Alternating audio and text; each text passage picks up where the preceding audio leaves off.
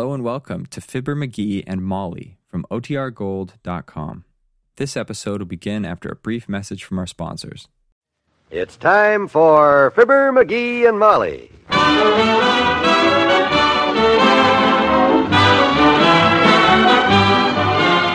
Sundays through Thursdays, NBC brings you Fibber, McGee, and Molly transcribed.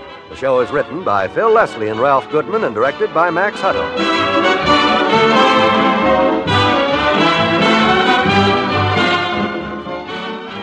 We'll begin the story shortly, but right now, I don't want to interrupt Mr. McGee's daydreams. Soldier, sailor, tinker, tailor, doctor, lawyer. Indian chief.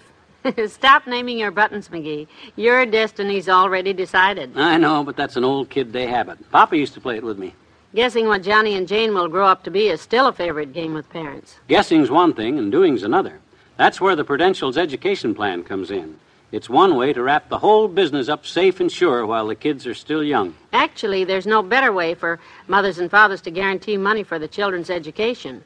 Even if Dad isn't here when the time comes for school, Prudential's education plan will provide the money for college expenses.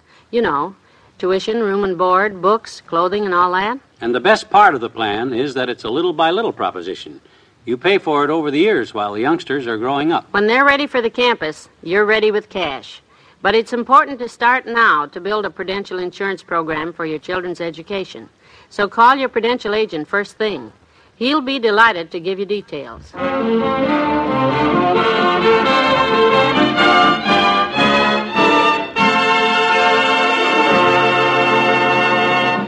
Funny thing about manual labor. You give the average guy a spade and tell him there's buried treasure around here someplace, and he'll dig up a square block without even getting winded. But give the same guy the same spade and tell him you want your flower beds dug up. Here's what he sounds like.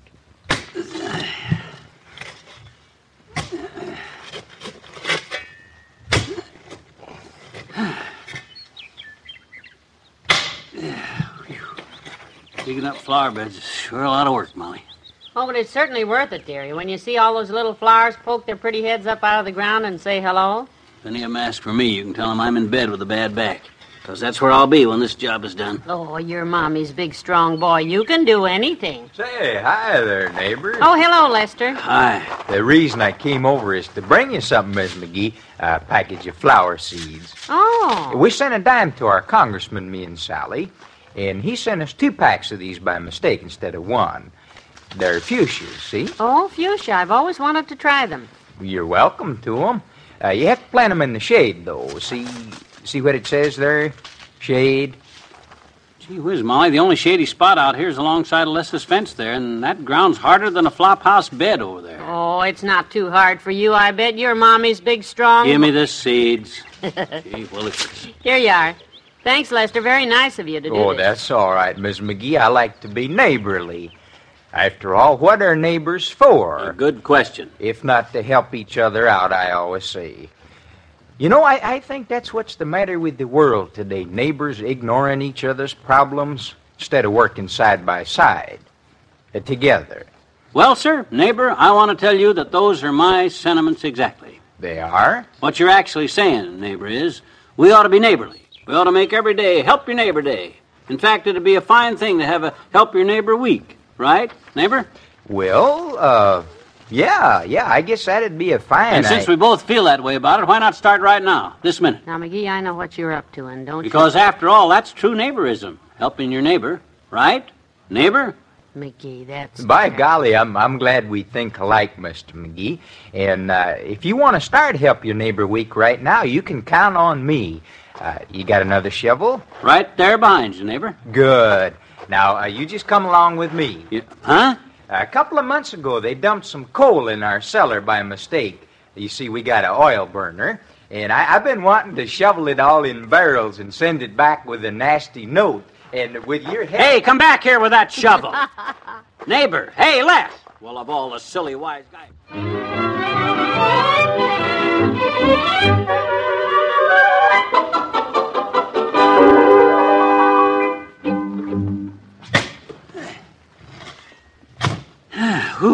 Boy, this is work. At least it's shady here by the fence, but gee whiz, this is. Hey, Mr. McGee, hi. Uh, oh, hi, Teeny. What you doing, Mr. McGee, with the shovel? What you doing besides leaning on it? I'm digging up a flower bed so Mrs. McGee can plant some flowers, sis, and I'm in no mood for light conversation, so don't start What's anything. What's this for, mister? What's this for, this little hole here? Did you make this little hole No, here? no, and run along, will you? Because. Let me see there a minute.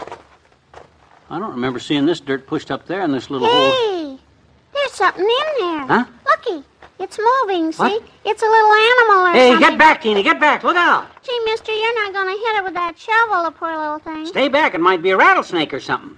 Rattlesnakes don't burrow, mister. Hey, here he comes. He's poking his little head out. Yeah. Well, for the. What the heck is that thing? I don't know, but isn't he cute, sticking his head out? Looks like the burrow a mole makes, but that's not a mole or a gopher. I've seen plenty of them. Look at him. Look at that pointed head and that little beard. yeah. Boy, if he isn't the stupidest looking thing I ever. Oh, you hurt his feelings. There he goes, back in the hole. Boy, oh boy, if that isn't the oddest looking thing I ever. Molly! Hey, Molly, come on out here quick and bring the encyclopedia, the big one. I think we discovered something.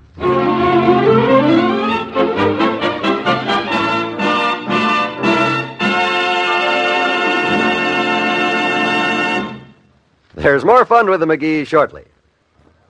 Our natural resources are an integral part of this nation's strength and security. And yet, every day, good Americans go into our invaluable forests and grasslands and set flaming torches to them. These fires, an average of 500 of them every day last year, burned an area that would make a strip nearly a mile wide around the Earth at the equator. It would be impossible to total the actual amount of damage done, of our national loss in dollars, in vitally needed timber, rangelands, wildlife, homes, property, and lives destroyed. And most appalling of all is the fact that 90% of this destruction was due to human carelessness or indifference. Yes, only 10% of all forest fires are caused by lightning. The rest are caused by men, women, and children. A little care, a little thoughtfulness is all that's needed to eliminate forest and grass fires. When you're out in the open, be doubly cautious. Don't throw away lighted cigarettes or matches and leave a campfire unattended. Always remember only you can prevent forest fires.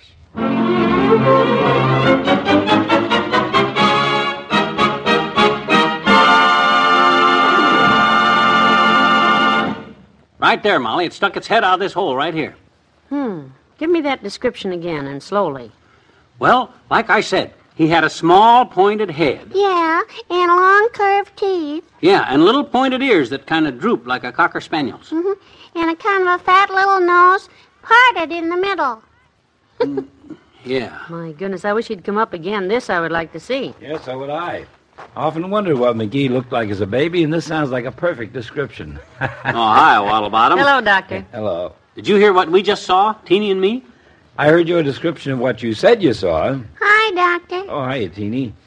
You better get him out of the sun, Molly. He's cooked. Oh, is that so?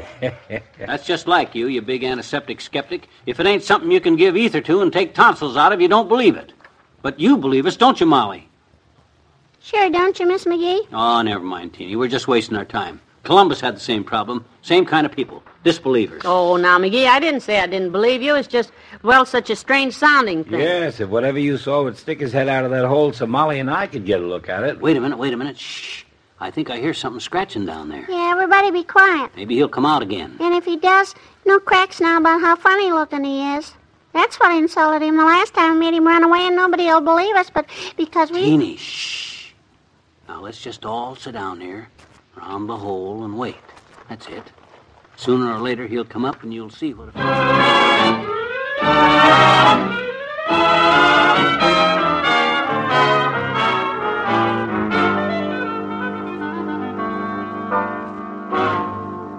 Hey, Molly, Doc, come on back, please. Any minute now. Yeah, he's been down in there a whole hour. He's got to make a break for it sometime. Yeah. Sorry, Teeny, I gotta go.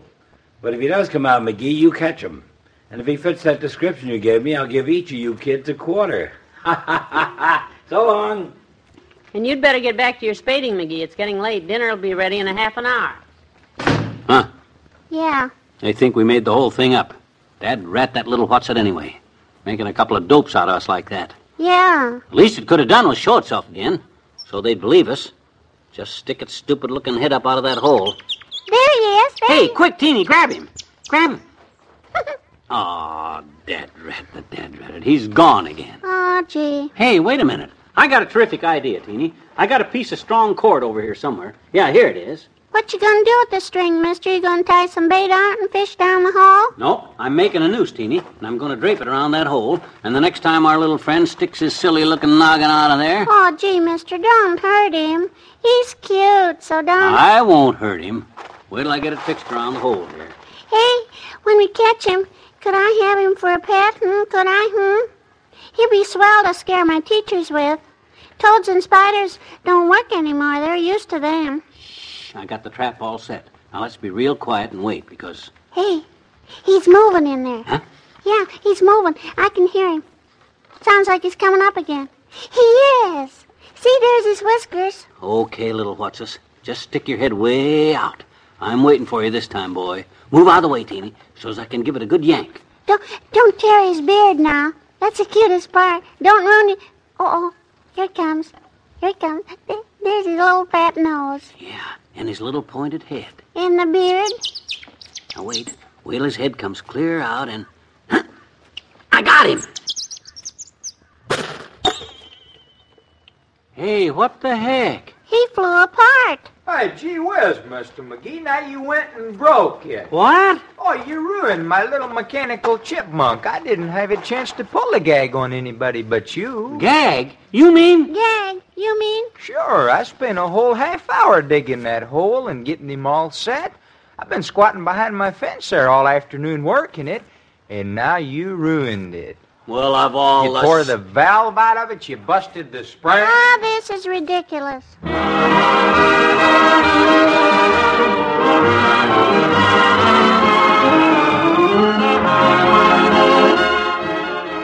We'll say goodnight to Fibber and Molly in a moment. You have never heard anything like Monitor. Monitor, the newest of the new in NBC radio that defies description. Every secret door of the world opens up when you listen to Monitor. Starting this coming Saturday in the early morning until late Sunday evening, Monitor utilizes the speed of radio, the immediate sound of radio, the gigantic scope of radio to bring you anything and everything from the world of entertainment and ideas. You may hear a complete two hour Broadway show, or your next door neighbor commenting on the State of the Union. Monitor will take you anywhere in the world in a matter of seconds. Monitor is the show that is vitally there at the exact moment of happening. Hear this exciting and unusual new program, Monitor, starting Saturday. And your friends, the McGees and the Great Gildersleeve, will be heard on Sundays as usual. Remember, Monitor NBC for the best in radio entertainment. For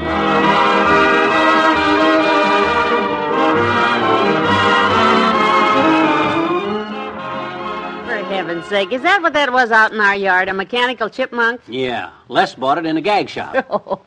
It has a long rubber tube attached that you bury in the ground, and every time you squeeze the rubber ball, his little head pops out of the hole and his ears stand up, and he makes that funny noise that Teeny and I heard. Oh, what'll they think of next? And why? Well, can I or can't I? Okay, here's a dollar. Who are you going to try it on? Doc Gamble, the big skeptic. Who else? Boy, boy, oh boy, I can't wait to see the look on his fat puss when the thing pops out of that pot of geranium down to his office and the patients all run. Dearie, before you go. Hmm? Oh, yeah. Good night. Good night, all.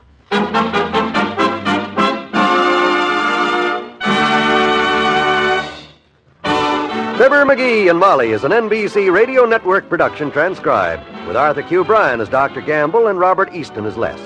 This is John Wald making a date with you for tomorrow, same time, to hear another zany adventure involving Fibber McGee and Molly.